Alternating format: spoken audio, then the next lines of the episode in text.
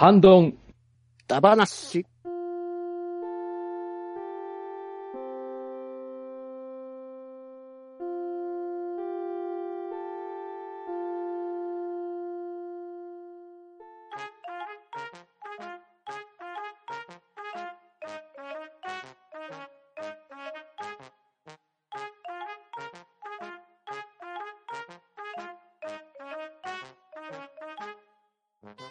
はい、こんばんは。ハンドンダ話始めていきたいと思います。まず、出席取ります。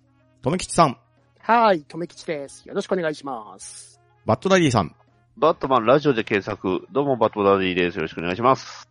そしてパンタンでお送りします。今回はゲスト回です。ポッドキャスト番組、特撮放送、流星シルバーより、フェザーノートさんをお招きしております。フェザーノートさん、よろしくお願いします。はい、フェザーです。よろしくお願いします。ハンバナリスナーの皆さん、はじめまして。はい。今夜のハンドンダ話は、ゲストのフェザーノートさんの持ち込み企画、上司ダ話です。よろしくお願いします。はい、よろしくお願いします。お願いします。はい。世の中には様々な集団、業種、コミュニティがありまして、組織において自分よりも役職が上位になる人物がいます。まあ、それがいわゆる上司に当たるんですけれど、まあ、我々も社会人として長年生きてきていますと、様々な上司と出会ってきたと思うのですが、まあ、まず、実際の直属の上司に対する個人的な思いはひとまず置いておくとしてですよ。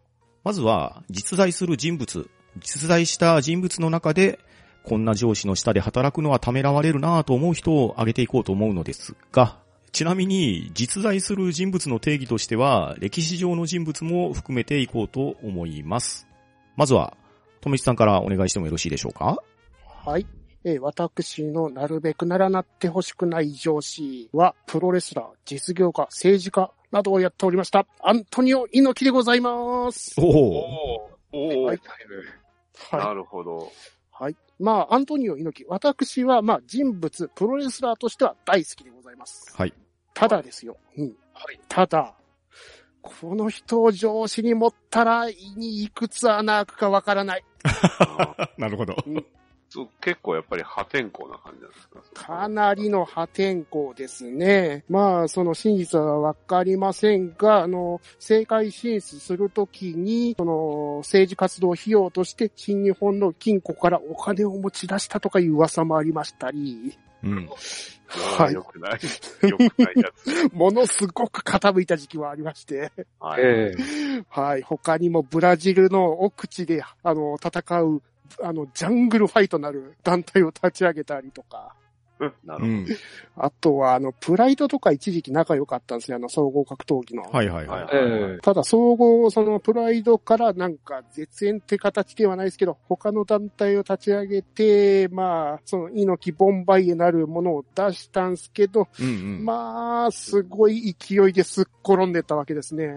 あで、この人に関わって、その勢いというか、潰れていった団体もいくつか知れず、うんうん。ーなるほど。はい。あの、昔、前田明が第一次、あの、UWF ですね、あの、立ち上げてた団体があったんですけど、それも実はアントニオ猪木が、まず、その UWF を立ち上げて、自分は後から行くから、後から合流するからなっていう口約束でやってたのに、猪木は一切来なかったっていうあやつもありましたからね。うん。なるほど。おー。若干ヒール的な感じがあるんですね。ヒールというか、そのお金的な問題だったんですね、その時は。その、猪木がちょっと財政難に苦しんでて、まあ、新団体で新しい、そのテレビ局と契約して契約金で何とかしようとしたんですけど、そこをテレビ朝日にあの怒られて、結局 UWF の移籍の話はなしのつぶてになってしまったわけですね。うん。ま あそんなわけで、あの、この人に振り回されると結構辛いというわけで、アントニオ猪木さんだけは上司にはしたくありませんでございます。ありがとうございました。はいありがとうございます学生に長いな人なんですね。ですね。厳しいっすね。いやね、猪木といえばやっぱりね、あの、はいほら、金龍山との戦いとか、ね。あ、違う違う、それ、架空のそれ、世界違う人ですね。それ怒りでしたね。ごめんなさい。こシャイ、シャイ、シャイだよ。っちは違いますね。はい。トバとやってましたもんね。は はい。では、ありがとうございました。はい、はい、ありがとうございまし。た。ははい、じゃあ次は、僕が上司にしたくない人物なんですけど、ちょっと現役、ここ近年ではあまり思いつかないんで、まあかなり遡った話をさせてもらうとですね、うん私も好きですし、おそらくフェザーさんも好きじゃないかと思うんですけど、三国志ですよ。お三国志で、蜀の皇帝は劉備だったんですけど、劉備がはい亡くなった後、劉禅が後を継ぐわけですね。は。い。はい。お若干17歳で皇帝に即位して、まあその後40年近く一応皇帝ではあったんですけれど、はい。ある意味においては優秀っていう説もありますが、ちょっと僕この人の下ではあまり働きたくないなって思うんですよ。ほうほううん、確かに、あんまり実績はないですうね。ん。あの、実績はね、まあなくてもいいかな。まあそもそも、国のね、行く末を諸葛亮に託されてて、で、もう諸葛亮をまるっきり信頼して、自分はほぼ何もしない。えでも優秀な部下がサポートしてくれるよっていうところで、まあ部下を信じきって任せるっていうのはある意味大物かなと思わなくはないんですけれど、はいはい。うん。この方は晩年ですね、まあ、職が滅びます。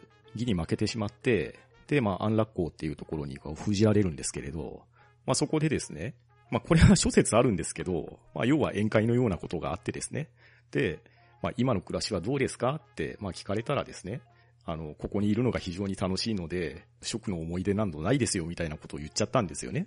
うわぁ、孔明が泣くわ。出現。なかなかの出現ですよね。で、これを家来にちょっとたしなめられるわけですよ。そのような場では、仙台に従って散っていった有名な武将もいるわけですし、自分をね、思い立てていって、先に亡くなっていった人たちもたくさんいるんだから、まあそういう人のためにもですね、そういう質問をもしされたとしたら、まあその職の昔のことを思って、悲しまぬ日はとてもありませんっておっしゃってくださいって、諌められたんですよ。歌の一つでもね、読んでほしい。そう、そうそうそう。そうですね。って言われて、今度はね、芝生さんって人にまた同じ質問されたんですね。そしたら、おうん。教わった通りのそのセリフを一字句間違わずに、オウム返ししちゃったんですよね。あああ、落語だわ。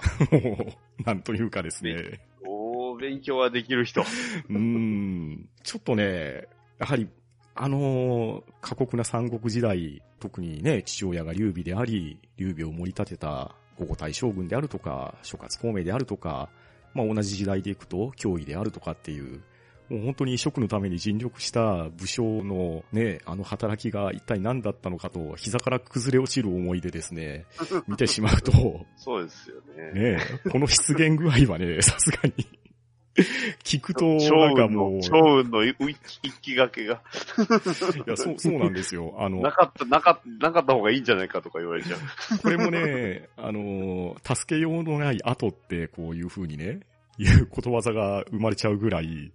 趙雲の善行が、起してあだとなったみたいな、そんな流れにもなってしまうんで、草場の陰でで守ってたのに。そう。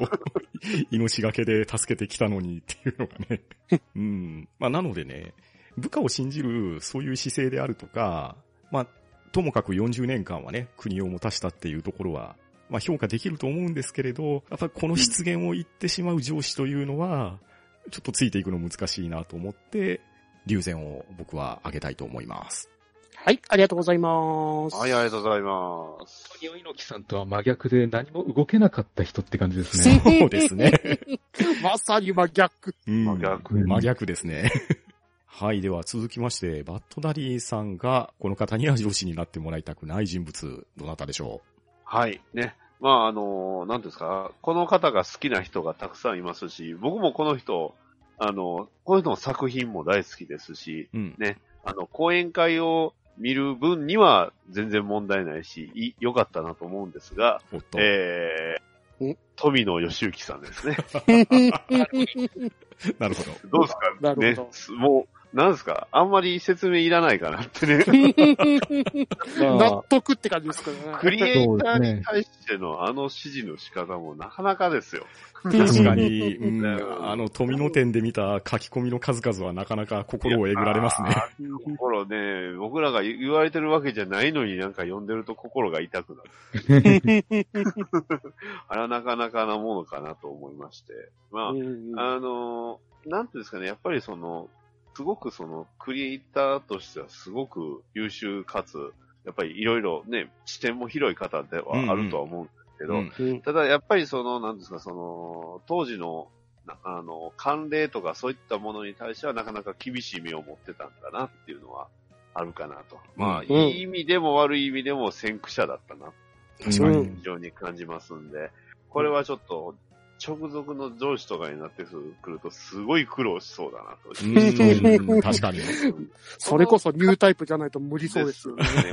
まあ、彼本人にこうね、叱られたり怒られたりとかそういうのよりは、どちらかというと彼の行動によっていろいろ、で、引き起こされるんじゃないかなっていうう、ん若干思う部分もあったりなかったりって感じでですすよ。ね。確かに。僕でも、富野さんとか宮崎駿さんとか、あの世代のアニメーター、皆さん厳しそうですよいね。やうーん、ですね。あ、もう、職人ですよね、うん、うん、うん完全にまた、これもね、猪木とか、ね、あのー、竜、竜、あのー方とは違って、どっちかというとまた職人タイプの上司っていう。そうですね。うん自分でやっちゃうっていうところが、うん。そうなんですよねい。やだからこそ後継ぎがいないってところがあるんそれはですよね。そうなんですよね。確かにね、後継ぎがいないんです。うんう。ん。経営者が全然いないっていうのはちょっと結構大きい、難しいとこだなと思うんで。うん。うんうん。まあ、それをね、名乗り上げる方がもしかしたら出てくるかもしれないですけど、大変なんじゃないかな。大変ですよね。あれだけの実、なんだろう、伝説を作ってきた人だからね。ですよね。間違いなく。うん、まさに伝説巨人でしたね。ですね。ね 確かに。そのものやったな。うん。うんということで、イーレが発動しましたので、はい。あの、富野さんでした。はい、ありがとうございます。はい、ありがとうございました。ありがとうございます。はい、では続きまして、フェザーノートさんが上司に持ちたくない方は誰でしょはい。えー、ちょっとこの企画考えたときに、はい本当にふわっとした考えだったんで、ううん落としどころあんまり考えなかったんですよね。うん。なるほど。で、実在の人物となると、やっぱりあんまりボロクソに言うのもあれだうし、ん。あの、国を潰した人とか会社潰した人をそのまま上げるのも何か忍びないなと思いましうて、ん、ま、一番当たり障りがないんじゃないかと思って、恵比寿義和さんを挙げました。おそうなんこのですね辺。ならまあ、皆さん納得するところじゃないかなと思いまして。なるほど。まあ、あの、バスを見てるとよくわかりますね。ですよね。この人に頼ろうとは思いま、思わないですよね。だから頼まれた仕事は絶対に断らない、まあユニークな人であるっていうのは間違いないんですけど。まあ、頼りないというか、読めないというか、確かに。うん、危なっかしいんです口が多いとよね。いうか。う。うんん。もう上司に部下にも同僚にも絶対にしたくないなというような、そんな感じですね。確かに。思ったことそのまま言っちゃいますもんね。ですうんよね。なるべく遠くから眺めてたいですね。そうなんですよね。これぐらいですかね。うん、あまり詳しくいい言わなくても。とはまそう思わない。うん。そうなんですよね。ちょっと勘弁していただきうんそうですね。あの、海産物が美味しいところで、カツカレーを食べ出すからね。そうそうフリーダムすぎます。あの、悪気がないってのはわかるんですけどうんうんうん、その分、立ちが悪いというか、始末に悪いというか、確かに。明確な悪意ではないんですよね。ないんですよね。でも、あそこまで下げてて、で、なんか一年発起して、なんかやる気を出すっていうシーンがあったら、うおっと輝くと思うんですけど、エビスさんその輝きすら見 見かけないんですよね。確かに。ないんですよね。逆にすごいなっていう。すごいですよね。はい。というところで、えー上司に持ちたくない人として、恵比寿義和さんを挙げさせていただきました。はい、ありがとうございます。はい、ありがとうございはい、あります。がとうございます。はい。それぞれ上司に持ちたくない人物、実在編として挙げていただきましたが、続きましてはですね、小説、漫画、映画、テレビ番組など、まあ、いわゆるサブカルで出てくるキャラクターの中で、こんな上司の下で働くのはためらわれるなと思うキャラクターがありましたら、挙げていこうと思いますが、では、はいともきさん、よろしくお願いします。はい、えー、上司にしたくない架空の人ですね。はいえー、2名ほど挙げさせていただきます。はい。まず一人、シャフトエンタープライズジャパン企画七課課長、内海課長でございます。リチャード・ウォン。はい。もう一人、特殊二課第二小隊隊長後藤喜一さん。おおなるほど。ダメですか？パトレーガーの。そうそう。えーみんなで幸せになろうよ。うん。ね 真逆な立場だけど、両方とも嫌だ。あ なるほど。あまり、あまりにも、そうですね、隠す部分が多すぎる。で、内海さんの場合だったら、うん。あの、この人に下についたら、うん。まず世の中のところから首を切られるか、リアル的に首を切られるか、命がけです。うん。そう、まあ間違いなく振り回されますからね。振り回されて、最終的にイリーガルな世界に ドボンだと思いますし、黒崎くんよくやってますよね。ですよ。よくやってますよね、うんよくやってますあんなよ。仕事。で、逆に後藤さん、この人はまあ、あの、首が分かれるということは多分ないんでしょうけど、うん。はい。えー自分の意思のありかを見失いそうになると思うんですよね。あうんあ、なるほど。じはい。自分の意思で動いてるつもりなのに、実は後藤隊長の手のひらでずっと踊らされているだけじゃねみたいな。うん。それは間違いないですね。これはまあ、アスマが一番味わってきたんじゃないかと。俺の青春をもて遊びやがって ですからね。うん。はい。だからね、あの、やっぱり真逆な立場ですけど、両者ともちょっと下につくのはためらいますね。ってわけで、内海課長と後藤喜一隊長でございました。ありがとうございました。ははい、ありがとうございありがとうございます。ます。い。はい、では続きまして、僕がこの人の下で働くのはためらわれるなと思われるキャラクターなんですけど、まあ、ドラマの名前で言った方が言いやすいですかね。半沢直樹に出てきました、ほうほう。大和田常務ですね。ほう。なるほど。まあ、香川照之さんが演じられてたわけで、はい。はい。まあ、土下座が有名だったりね、顔芸が有名だったりっていうところがあるとは思うんですけれど、まあ、この方ですね、作中であると、東京中央銀行京橋支店の支店長から始まりまして、本部常務取締役になり上がっていくわけですよ。うんで、うんそこに飽き足らず、中野渡り頭取に取って代わろうといろいろ画策するんですけれど、まあ、この方の生き様ですか？うんこの方の名言と言いましょうか、なんと言いましょうか、まあ、ジャイアンみたいな感じなんですよ。ほうほう。ええ部下が、まあ、無能であったり、無知であったり、頼りなかったりっていうのが、まあ、あったとしても、部下がやった手柄は全部自分のもの。ほう。うんで、自分の失敗は部下のせいって言い放っちゃうんですよね。うわうんお。それは良くない。ええで、これは作品見てもらったら、まあいろいろと面白い展開にはなるんですけれど、こう自分の奥さんを使ってですね、ちょっと人儲けを企んでみたりとか、ええ。あと、まあ主役である半沢直樹が優秀であることは認めるわけなんですけれど、それを自分の手の内に引き込もうとして失敗すると、えー、全てを半沢直樹に押し付けようとする。まあ、はいはいはい。はいなんと言いましょうかね、典型的な悪役上司の、もう鏡みたいな人ですね。おで、ただね、半沢直樹、ドラマでかなり有名になりましたんで、天末も知ってる人いるかもしれませんが、こんなもう悪役の関わりみたいな方はですね、まあ当然いい思いをするわけもなく、半沢直樹にね、倍返しを食らうんですよ。うん食らって有名な土下座のシーンになるんですけどうん、解雇されるわけでも何でもないんですね。うん最終的に中野渡さんに自分の派閥に、まあ要は害をなさないように、あの、見せしめみたいな感じで取締役に降格させるだけの人事に済ますんですよ。うん。まあつまりですね、もうあんだけ悪の限りを尽くしてみんなに嫌われていようが会社の中で生き残っちゃうんですよね。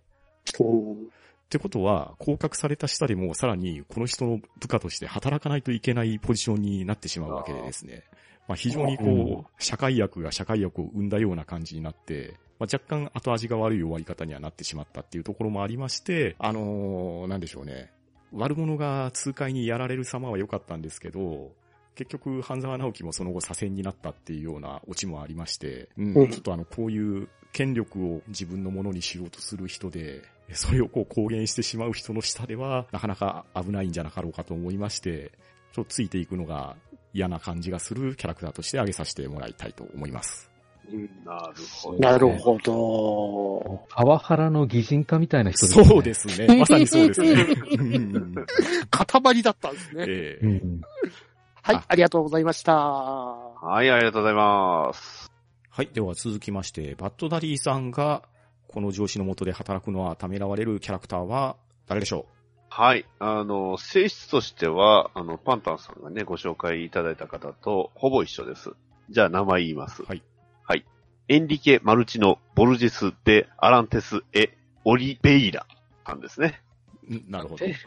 はい。えーこの方は何者かと言いますと、えーこちら、えーね、えー皆さん、えーご存知、銀河英雄伝説に登場するキャラクターの一人で、えー立場としては、自由惑星同盟の、まあ、いわゆる文民、まあ、博士、えー学校の、あのー学長さんなんですよね。うん。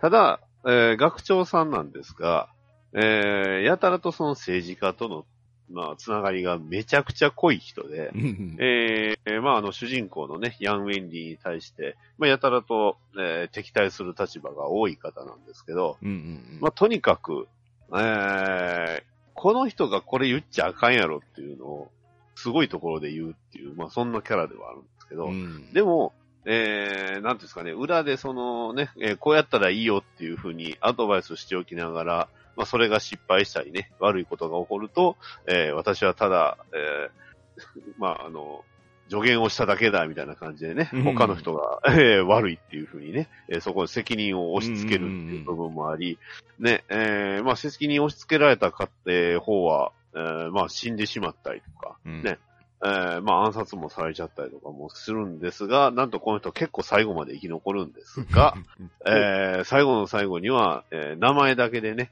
えーナレーターだけで死んでしまうっていうね。顔も出さずに死ぬっていう、なかなか。慣れしですね。慣れしですね、するっていう、なかなか非業な最後は遂げるんですけど、まあでも、この人、えーまあなんですかね、惑星自由惑星同盟をある意味滅ぼした一人ではあるんですよね。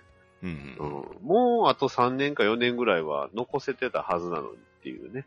えーそれを結局早めてしまったっていうことで、まあ、この人が上司とかね、えーまあ、上の立場におられると、しんどいんじゃないかなと。えーかなりきついと思いますんで。うんえーね、な、何よりもこの人にね、もしね、えー加担したりしてしまうと、捕まっちゃったりね、えーひどい場合は殺されたりしてしまいますんでね。まあね、長い名前でね、噛みそうになりますけど、まあ名前だけはすごくね、えー大層ですけど、本当にひどい男やったな、という、えーことで、この方を挙げさせていただきました。なるほど。はい。なるほど。ありがとうございましたはいありがとうございましたありがとうございました。はい。では、フェザーノートさんが、この上司の下で働くのはためらわれるなと思うキャラクターは誰でしょいや、ちょっとね、バッドダディさんとニアミスしたんですけどね、ううん私、呼ぶ鳥流に人をあげます。あー。おー。よかった、そっち開けなくて。いや、もしかしたら誰かあげるかなと思って、辞典をもう一人あ考えておいたんですけどね。うんうんうん。はい。まあ、先ほどバッドダディさんが言ってました、自由惑星同盟の、こちらはあの、民主的に選ばれた国家元首ではあるんですけれど、うんうんうん。まあまあちょっと正確に難ありと言いますですか、ね。えー自分良ければ全て良しの人なんで、うん。ちょっと部下は大変だろうなと思いますね。ですね。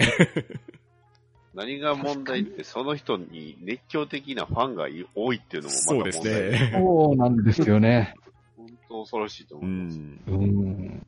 本当になんか、生存能力が高いというか、空気を読む能力は長けてるのかもしれないんですけど、うんとにかく人のやる気をそぐというか、そうですね。前線で戦ってる分には本当に辛いでしょうね、この人がいると。うんですね。しかもすべて自分の人気取りの材料にされたりしますからね。そうなんですようね。ん。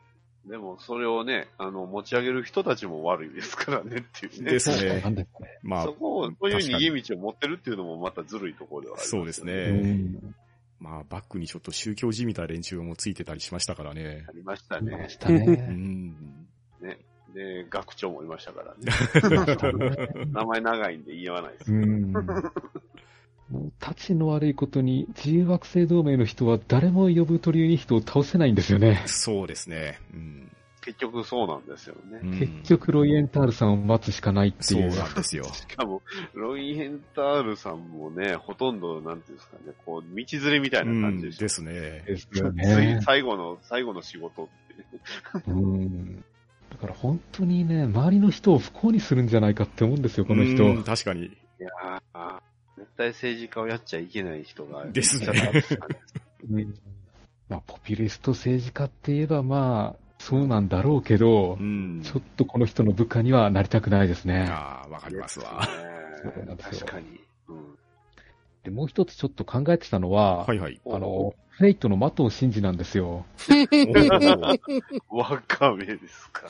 あの、英霊になっても真司のサーバントにはなりたくないなって思うんですよね。それだけは勘弁していただきたい嫌。ですよね。なんか劣等感と自尊心を行ったり来たりしてて、うん。女性への暴力もバンバンやるし、うん。この人は人としてあかんわって思いますよ。増えるワカメだけはダメですよね。ダメですよね。はい。唯一付き合えるんがあの人間性のないエミヤ君なんです。うん。英霊に片足突っ込ん。でる彼ぐらいしか、うん。彼を見てあげられないん。ですようね。ん。まあ、フェイトはまあ、付き合いづらい人多いですけどね。まあ、どこそこにいますよね。うん、真司が一番きついかな。うん。うんえちなみに皆さん、怒り言動とかは大丈夫ですか？上司。あでも、玄道はだってね、あの、ほら、結局あの、電源切れた時とかも、ね、うんあの、一緒にこう、作業したりとかしてくれてたじゃないですか。あうんだから目的のためにはこうね、あの、まあ、手段を選ばないタイプの人ではありますけど、うん。割と陣頭指揮とか前線には立つから、その辺は信用できるのかな。う。うんん。でも、相変わらず秘密の多いタイプそうですね。ちょっうと、勘していただきたい。話しづらいですよね。ですね。で、私があの考えてたサブは秘密とはもう無縁のような人ですけど、お登坂先輩ですね。ああ。ああ、終電と。あ、まあ確かにね。うん、友達としては楽しいかもしれんけど、上司はちょっと、っていう。まあでも一応役所勤めもされたはずですからね。いうか、あの、工学部の先輩めんどくさい人しかいないじゃないですか、今どっかーうんまあ歴々としてね、なかなかな先輩を輩出してますからね。うん今回は、富木さん、あの、結城正美先生縛りやった。あ、なるほど。バレた？はい、ありがとうございます。やはり部下になりたくない上司も様々いるということですね。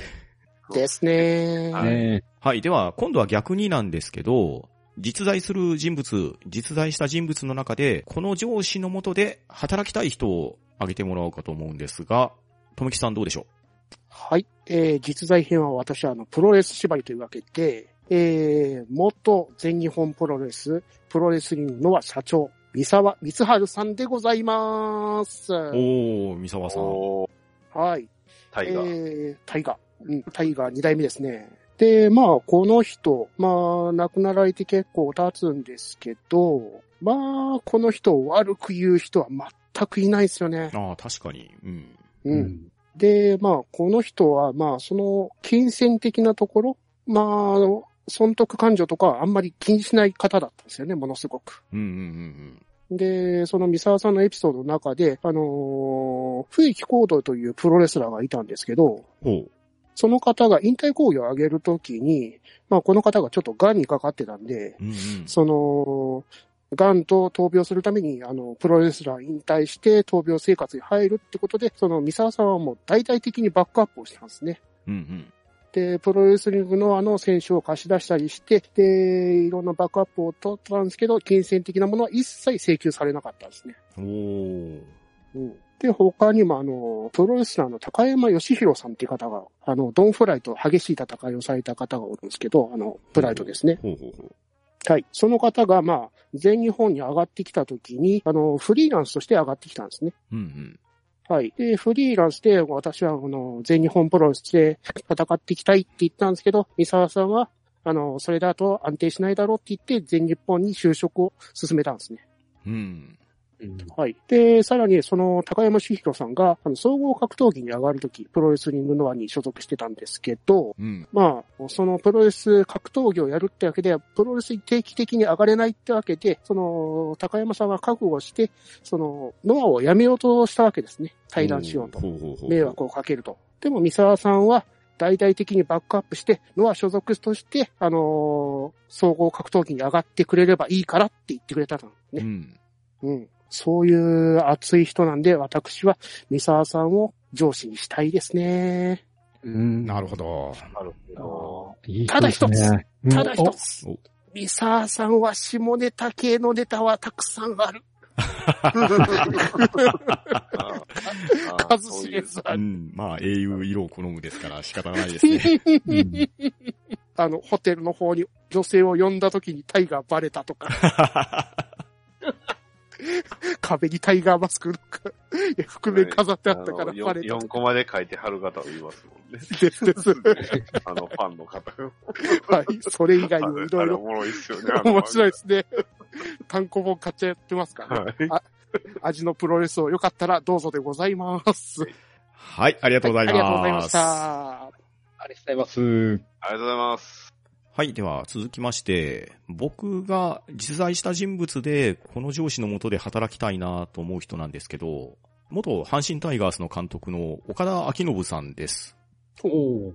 まあ、現役時代はね、強打の内野手として、1985年の日本一のメンバーで5番セカンドで、まあ、バースとね、首位打者を争ったっていうような、まあ、強打者なんですよ。で、まあ、ただね、その後、阪神が非常に弱くなった暗黒時代、ずっと4番を務め上げて、で、晩年オリックスへ行って移籍をしてっていう感じだったんですけれど、まあ、やはりね、小さい頃からの阪神ファンとしては、阪神タイガースの名選手のイメージが強いんですね。で、まあ、現役時代はまあ現役時代として、その後、オリックスの二軍助監督兼打撃コーチに確か最初なって、で、それから阪神タイガースに復帰して、で、同じく二軍の助監督兼打撃コーチをして、その後二軍監督になったんですよ。で、二軍監督になって、2年連続ぐらいで、ウエスタンリーグとイースタンリーグの、えー日本一に2年連続で確かなったんですよ。で、その後に2004年から一軍監督になりました。これがちょうど星野監督が2003年に優勝して、まあ、そのオフシーズンに体調崩されて、後を引き継ぐ感じで一軍監督になったんですけれどうん、まあ、岡田監督ね、何がいいかって、まあ、今名監督かどうかっていう判断はまだまだできないと思うんですよ。今監督はされてないですし。ただ、阪神タイガースでね、2005年にリーグ優勝を果たしたわけですよ。あの、それ以来阪神なかなか優勝から遠のいてるんですけれど、うんあの、名選手かつ優勝監督っていうのはね、なかなかそういないわけなんですね。特に阪神タイガースにおいては。うんで、ただ僕は岡田監督を推すのは、優勝監督だからっていうので推すわけじゃなくって、岡田監督基本的に選手任せなんですね。うん。お選手の自主性を重んじるというと、まあ聞こえはいいんですけれど、まあそれゆえに逆にちゃんとした采配しないとかいうようなことを言われたりもするんですけど、ただ、岡田監督はですね、阪神タイガースの勝利の方程式と言われた JFK を組み立てた監督なんですね。ジェフ・ウィリアムス、藤川球児、久保田の、この、もう6回まで勝っていれば、7回、8回、9回はこの3人で勝てるっていう必勝パターンを編み出した監督であり、選手の実勢に任せる割には、そこまで、6回までは自由にしなさい。7、8、9は完全に占めるよっていう、割と計算高い監督じゃないかなと、個人的には思ってるんですよ。で、うん。あとですね、あの、まあ、その選手の実勢を重んじるっていうところなんですけど、まあ、勝手にしなさいようではなくって、ちゃんと阪神タイガース、これデータで現れてるんですけど、岡田監督になる前は送りバントが一番少ない球団だったんですけど、岡田監督になった翌年かな？確か送りバントがね、セリーグ1番ぐらいに確かなったはずなんですね。で、それは、ワンアウトをくれてやるけれど、確実に勝つために点を取るにはこれが一番このチームには合ってるはずだっていう信念をちゃんと伝えて、そのもとでやったっていうのと、あと、自主性に任せるという割には、割とスタメンとかも、まあ、あの時選手が充実してたっていうのはあるんですけれど、きっちり、えー育て上げられた。もともと自分が2軍で監督してた時に1軍に送った選手たちが花開いたっていう時代でもあったので、だから育成能力も結構高いんじゃないのかなと、個人的には思ってるんですよ。ほう。うんえーで、まあそんな、あの、いいことばっかり言うんですけど、そんな岡田監督にも弱点があってですね、あの、言葉を伝える能力が非常に、なんでしょう、弱いんですね。ほう。お大体、あれ、あれ、あれって言っちゃうんですよ。あの、主語がないから、通訳がいるんじゃないのかなっていうレベルなのと、うんインタビューとかあっても、そらそうよ、そらそうよしか言わないんですね。何がそらそうよなのかよくわかんないんですけど。ただ、まあ、プロ野球はやはり監督じゃなくって選手が主役なんだよっていうスタンスで、それなりの監督理論もあるんでしょうけど、成績もある程度残せて、選手の実践も任せれて、ちゃんと勝てる作戦が導けたっていうところで、まあ他にも名監督はたくさんいるんでしょうけど、まあ阪神ファンの僕としては、岡田監督は上司として迎えやすいキャラクターかなと思って挙げさせてもらいました。なるほど。はありがとうございます。ありがとうございました。はい。では、バッドダディさんの実在する上司にしてみたい人物は誰でしょはい。あの、まあ、この彼も割と伝説を作ると、まあ、この人は伝説の人間なんですけど、うんえー、まあ、アメコミ界の伝説、えージャック・カービー、うえーこの方ですね。はい。あのーまあ、何をした人かっていうのを簡単に説明しますと、まあ、一番わかりやすいのは、えーキャプテンアメリカを作った人です。おーうんまあ、正確にはあの、キャプテンアメリカを作ったのは、まあ、この方と、まあ、もう一人、あのーおられるんですけどね。あの、スタンリーちゃいますよ。うん あの、まあ、もう一人いるんですけど、えーまあ、そんな、あーまあ、その、いろんな、今、活躍しているアメコミキャラクターを、ほとんど、えーまあ、彼と、いろんな人とで作り出したっていうね。うん。まあ、まず彼を通るっていうぐらい、えー有名なアメコミ界ではもうキングと言われてるぐらいの方なんですけど、うんで、なんでこの方が上司がいいかって言いますと、あの、まあ、もともと彼はあの、ストリート出身で、まあ、とにかく苦労されてまして、でうんあの、まあ、マーベルと DC っていうね、二大出版社あるんですけど、結構行ったり来たりしてます。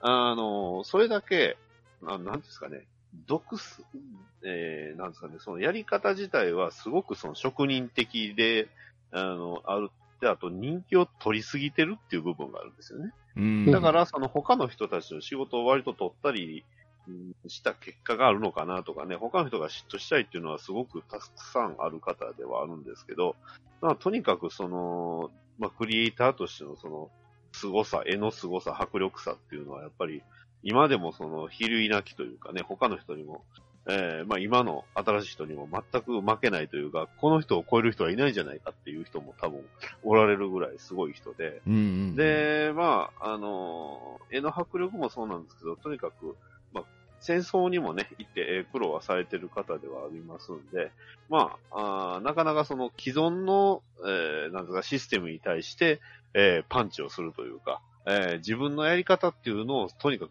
突き進めて進める人だ、なので、まあ、だからこそそのいろんな出版社をその行ったり来たりとはしてるんですけど、うんうん。まあ、とにかく、この、えージャック・カービーってね、こういう偉大なクリエイターっていうのの、えーまあ、下でね、えーまあ、ちょっとこう、そういう技術を盗みつつっていうのも、えーそういう、えー上司もありなんじゃないかなと思って、今回、まあ、挙げさせてもらいました。いやー、本当にね、あの今、あの、自伝はね、えーこう横に読んで、えー話してるんですけど、うんうんまあ、とにかく、キャラクターの生き生きとした姿っていうのは、やっぱり、えーまあ、全く色褪せないですね、これは。うん。うん。本当にね、あの、いろいろ、まあ、伝説も残してる人ではあるんですけど、まあ、とにかく、えーまあ、愛妻家ではあったんで、あの、本当に家族に対してもすごく、えーまあ、熱い人ではあるんですけど、まあ、この人はどちらかというと、あの、先を行き過ぎた人だったかなとういう部分ん。も大きかったかなと思います。うんなるほど。そう。だから割と今、このジャック・カービィが作り出したキャラクターたちが、割と、えー活躍しだしたな。それこそね、キャプテンアメリカが映画になって出てきだしたのも、彼はもう亡くなってたんじゃないかな。うんちょっとその辺はあれなんですけど、そう。結構ね、あのー亡くなったのも早かったんですよ。1994年に亡くなってますんで。うんだから、アイアンマンの映画は見てないのじゃそれは2000年以降ですもんね。そうですねんキャプテンアメリカも確か見てなかったと思うんですよ。あのーまあ、それぐらいね、本当に彼がその、作り出したキャラクターが世に出だしたっていうのは彼が亡くなってからなので、うん。まあ、その関係で権利関係とかお金関係ってめちゃくちゃ揉めに揉めたんですけど、あうーなるほど。ーまあん。主にスタンディですね。ね はい。主にスタンディですね。えー彼が、まあ、あの、なんですか、スタンリーの自叙伝もちゃんと呼ばないと、あの、バランス取れないので、その辺は気をつけないとダメなんですけど、まあ、なんですかね、その、ペンで神々を作る人の仕事って一回見てみたいなとは思いますんで、いやー今ね、彼が生きてたら、こう、この世の中をどう見ていったかなっていうのはちょっと気になるところではありますね。うん。そんな感じですかね。はい、ありがとうございます。はい。ありがとうございます。はい、では続きまして、フェザーノートさんの実在する上司にしてみたい人物は誰でしょまあ、実在の人物なんですけどうも、はい。まあ、この方もすでにお亡くなりにはなってるんですけども、えー岩田悟さん、えー、任天堂の元社長をやってた方はいはい岩っちですねはい。ん実は、あの、うん、僕の候補の一人でもありました。あそうでした？うん。まあ、どんな人に対しても、あの、その人の立場を大事にして接するっていう、そういう方なんですよね。ですね。うんうん。で、人をよろ、人が喜ぶことが大好きで、まあ、それを生きがいとしていたっていうう。ん。で、人の話をよく、本当によく聞く人で、うんうん。で、社員全員に、あの、面接をやってたみたいなんですよね。うんまあ、社長自ら。ですね。で、面接で、まあ、いろいろと聞くんですけども、必ず聞いていたのが、あなたは今ハッピーですか？って必ず聞いていたみたいなんですよね。とにかく、あの、社員が答えやすい質問をということでやってたみたいなんですけどね。ですね。社長が聞くとかもね、ホームページで掲載されてましたもんね。やってましたうね。ん。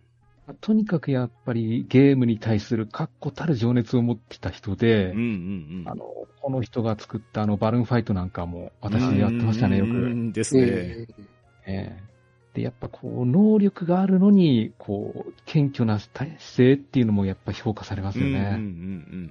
で、あの、Wii U を発売した後、うんうん。任天堂の売り上げがちょっと赤字になっちゃったんですけどうん。も、はいはい。ただそれでも、あの、社員のリストラはやらなかったと。うんうんで、その理由として、えー社員が怯えながら作ったソフトは人の心を動かせないと言ったそうなんですよ。うんーこれもなんかかっこいいですようねん。。ですよね。うん。やっぱいいソフト作らないとクビにするぞっていう脅しはちょっと効かないなっていうのはやっぱあるんですようんね。うんうん確かに。うんで、なんでしょうね。ユーザー目線とコミュニケーション能力に長けた人だったんじゃないかって思うんですけどね。確かにそんなイメージありますね。うんで、この人の言った言葉でなんかすごく印象的だったのが、えー名刺の上では私は代表取締役社長です。うん。頭の中ではゲーム開発者です。うんでも心の中の中ではゲーマーですって言ったんですよね。うんですね。うんこの徹底したゲーム愛っていうのがやっぱ惚れるじゃないですか。うん。いいですよね。で、その情熱だけじゃなく、あの、春研究所が一時期、うんあの、15億円の負債を負ってたんですけども、うんうんでそれを6年で完済したっていう、そういう手腕を持ってるんですようね。うん。だから経営者としても相当な能力があったんじゃないかと思いまして、うんですね。うんその辺もありまして、まあ、岩田悟さんを挙げさせていただきました。はい、ありがとうございます。ありがとうございます。ありがとうございます。はい、では続きましてですが、小説、漫画、映画、テレビ番組などで、この上司の下で働きたいキャラクターを、とむきさん、お願いします。はい。えー、架空のなってほしい上司ですね。えー、結城正美先生縛りでございます。えー、警視庁警備部特殊二課整備班長、通称おやすさん、榊聖太郎さんでございます。ああ、なるほど。の方かはいうん。うん。いやーやっぱりね、あの、自分がメンテナンス屋の端くれとして、あの、榊整備班長のお言葉ですね。うんは、やっぱり胸に刺さるところがあるんですね。うんうんうんうん。あの、機動警察ザ・ムービーですね。はいの中で、あの、どんなに技術が進んでもこれだけは変わらねえ。機械を作るやつ、整備するやつ、使うやつ。人間の側が間違いを起こさなければ、機械も決してわずさはしねえもんだ。な言葉を言われてるんですようん。うんね。あーまあ、まさにパトレイバーの、なんですかね、あの、うんテーマみたいなとこですよね。ですねですね。だからね、やっぱりね、特殊二課の屋台骨、この完全な骨は、榊整備班長だったと思うんですよね。うん。う。うんん。彼と、あの、整備課の皆さんがいるからこそ、あの、特殊二課は、あの、しっかりした活動ができてたと思うんですよね。うん。だって、後藤さんが一番偉い人って言ってましたもんね。うん。だからこそ私はあのメンテナンス屋の端くれとして、榊平備班長に憧れるというわけで上司になっていただきたい。なるほど。うんわかります。はいぐ。ずぐずしてると、東京湾に叩き込まれますよ。でしょうね。ちゃんと、あのね、えー中華屋さんに行って食料をこう確保しておかないとですね。あそこ、あそこ途切れたら終わりですよ。うん箱で、そうそうそう。箱でかい箱で。はい、ありがとう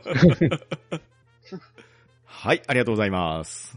ありがとうございはありがとうございままはい、では続きまして、僕がこの上司の下で働きたいキャラクターなんですけれど、とめきちさんは上司にしたくないって言われてましたけど、僕うはん特殊二課の第二小隊隊長、後藤喜一さんは上司に迎えたいキャラクターです。す。おー。まあ、ヒルアンドンと呼ばれてますし、うん。ね、あの、いろいろと、こう、苦情は言われるキャラクターではあるんですけれど、まあうんこの方はね、作中でもちょくちょく語られる通り、ものすごい切れ者なはずなんですよね。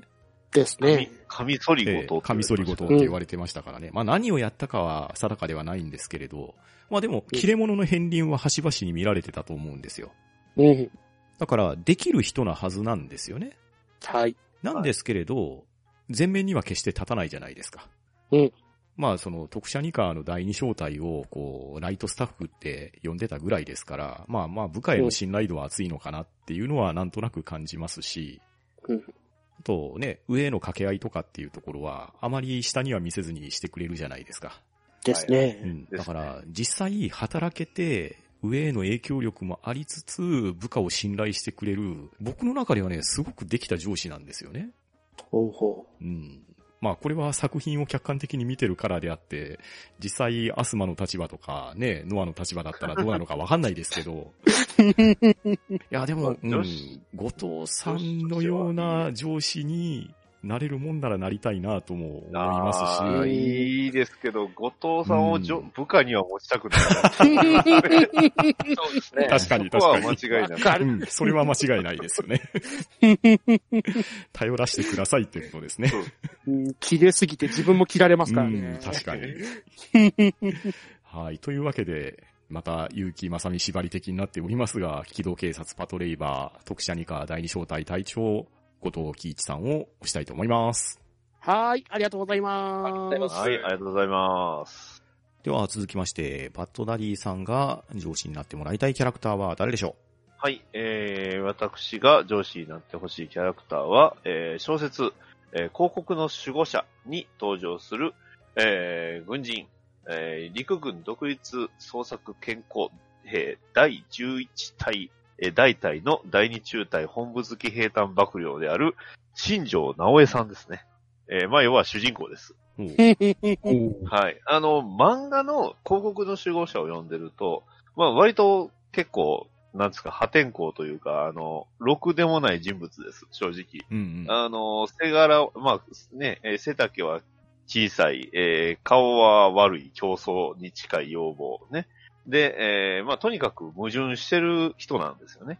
えー基本的に性格は、まあリアリストであり、無慈悲で、えーまあ考え方は、えーこえーまあ歪小であり、えーながらもやってることって、いや、やった結果っていうのはすごく大きい人なんです。うん。えーで、えーまあ、大体信頼する人間、まあ存在っていうのは自分のその、まあ猫っていうんですけど、あの、サベルタイガーである千早と、えー自分の家族と愛人と副官だけっていうね、そんな方なんですけど、この人何が、えーまあ上司として素晴らしいかっていうと、モットーが、兵士たちをいかに死なせずに戦果を上げるかっていうことだけを考えてるんですよ。素晴らしい。だから、いかにその、損害を少なくするかっていうのを常に考えてる人なのでうんう、ん。あのーだから逆に、えー自分の兵士を死なせることについてはもうとにかく自分を殺したくなるぐらいに憎んでるんですよね。うん。で、っていう部分もあるので、まあ、リアリストでもあるんですけど、まあ、とにかくそういう矛盾した面っていうのをたくさん持ってるし、で、えー必ずその自分の部下、えー亡くした部下の、えー家族には熱い、なんですか、そのお金を送ったりだとか、えー手紙を書いたりだとか、そういったところは必ず、えー自分でやるようにしてるっていう。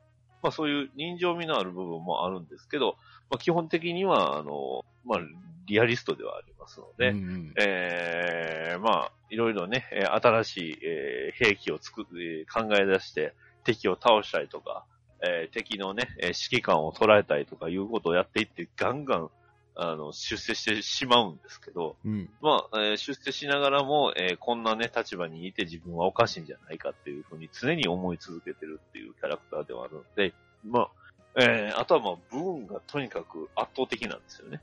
うん。とにかく、ブーンに恵まれてる人ではあるので、うん。割と敵に好かれる人ではあるのかなというね。ただ、まあ、若干性癖がちょっとかなり異常な部分もあったりするんで、あの、本当にこの人もまた上司に対してすごく嫌がられる部下ではあるんですけど、うんた、だ、まあ部下としてはこの人についていけばなんとかなるんじゃないかと。ね。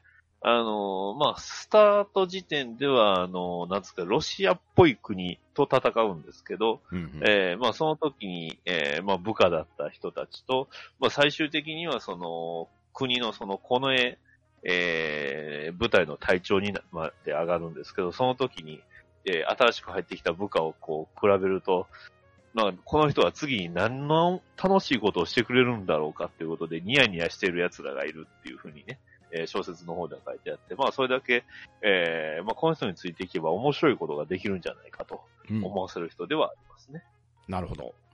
はい。そんな方が、この、えー新庄直江という人です。あの、コミックの場範囲だと、あんまりいい人ではないです。あの、いい上司ではないなと思います。あの、結構、正直、かなり戦線がやばい状態ではあるんで、あの、まあ、反撃したところから、あの、はじ、まあ、す、まあ、物語をね、読んでいくと、割と、ああの、この内情というか、その辺も見えてくるんで面白かったなと思うんですが、まあ、えー完結は一応してるのかしてないのか微妙な本ではあるので、はい。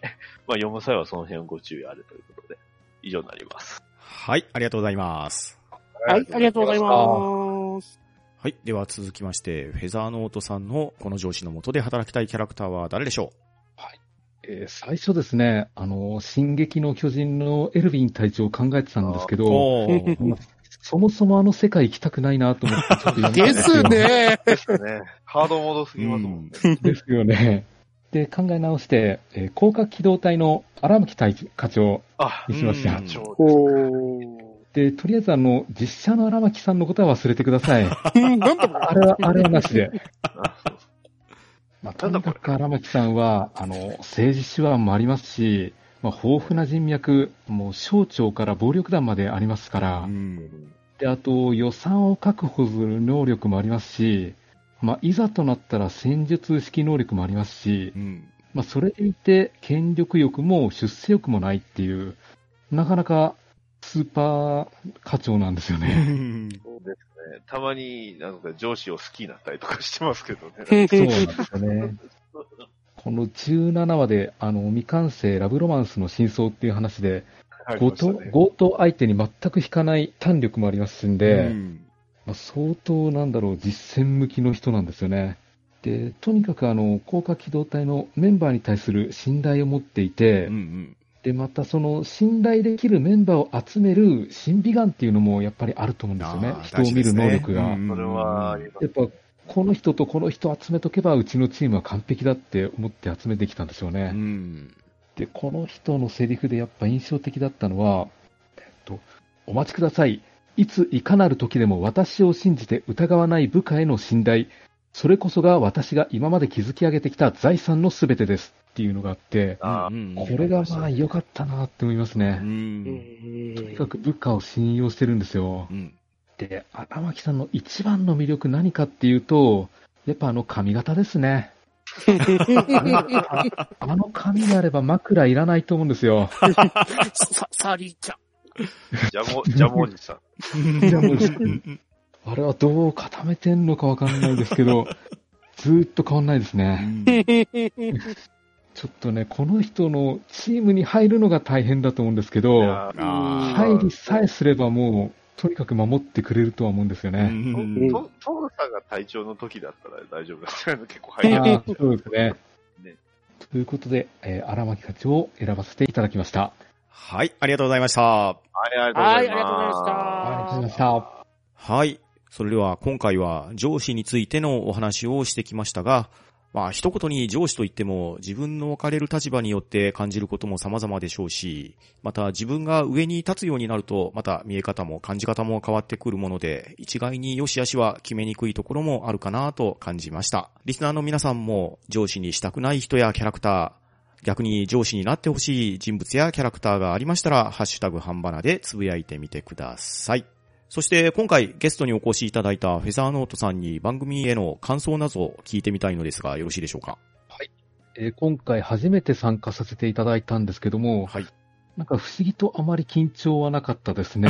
よかったです。よかったなぜか？よかった 初めて感が全然なかったな。ですね。ですね、なぜか。うん。いや、最初あの、半ばなの様子を伺ってただけなんですけど、ええあの、後ろから裏キングというところに背中を蹴られるようにして参加してしまったんですけども、おっと。まあなかなか楽しかったです。ああ、よかったです。よかった。です。えーそれでは、フェザーノートさんがご出演されているポッドキャスト番組の紹介などをお願いしてもよろしいでしょうか？はい、わかりました。えー私、フェザーと、ミキアンさんと、えー藤もっちさんの3人で、えー特撮放送流星シルバーというポッドキャストをやっています。で、これが不定期配信なんですけども、まあ、なるべく月1回は配信しようとはしてるんですけども、えー特撮専門のポッドキャストなので、まあ、興味がありましたら聞いてみてください。まあ、マニア受けしかしない iTunes の裏メニューみたいなポッドキャストなんですけど、まあ、合うか合わないかちょっと、なんとも言えないんですけどね。まあ、よろしくお願いします。はい。特撮放送流星シルバー。我々もね、毎回楽しみに聞いておりますので、ぜひリスナーの皆さんもよろしくお願いします。よろしくお願いします。はい。バッドダディとトメキシさんは一回出てます。はーい。レンジャーとパトレンジャーの回でしたね。はい。ななんであの回やったんでしょうね。お世話になりました。お世話になりました。はい。そして最後にもう一つ、フェザーノートさんから皆さんへ大事なお知らせがあります。よろしくお願いします。おっとえっ、と、今度ですね、読書のポッドキャストをやろうと思うんですけども、はい。なんと、えーそれがですね、えーここにいるパンタンさんと二人でやる番組なんですよ。はい。で、その番組タイトルが、おしゃべリーディングと言いまして、うん。まあこれも、ウラキングさんの発案でうん考え出されたポッドキャストなんですよね。ですね。はい。で、最初は冗談かと思ったんですけども、あれよあれよという感じに話が決まってしまいまして、うん。じゃあ一つやってみようかと思いまして、はい。えー読書、本を読みまして、えーその感想を語るという、そういうポッドキャストですね。ですね。はい。何かパンタさん、ありますか？えーっとですね、まあ、もともとは本当に先ほどフェザーノートさん言われたように、ウラキングさんがツイキャスでされていました妄想ポッドキャスト番組企画っていうのがきっかけになりまして、その中でフェザーノートさんと公営にも私パンターの名前を挙げていただいてですね、で、実際にポッドキャスト番組化してみたらどうかっていう流れで始めていこうと思っております。まあ、先ほどフェザーノートさんも言われたように、我々二人がお互いに相手に読んでもらいたい本を推薦し合いまして、実際にその本を読んだ上でネタバレ全開で本の感想を語り合うという番組構成にしていこうと思います。おそらく今回の上司だ話が配信されている頃には、アンカーより公開されているんではなかろうかと思いますので、まあ、その後、Apple Podcast や Spotify でも順次配信開始になっていくと思いますので、皆さんよろしければお耳の方をお貸しいただければと思います。それでは改めまして、新しく始まるポッドキャスト番組、おしゃべりーディングをよろしくお願いします。それでは皆さん、ありがとうございました。あありがとうございまし。た。は、ん、ど、うん、だ、ば、な、し、呪ってやる